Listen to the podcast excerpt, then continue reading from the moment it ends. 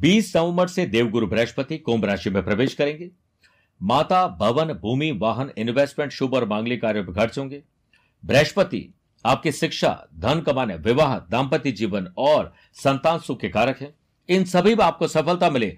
इसके लिए जोधपुर आध्यात्मिक साधना सिद्धि केंद्र ने गुरु शक्ति कवच का निर्माण किया है जिसे सभी राशि वाले लोग धारण कर सकते हैं। इसके लिए आप दिए गए नंबर पर संपर्क करके पूरी जानकारी प्राप्त कर सकते हैं।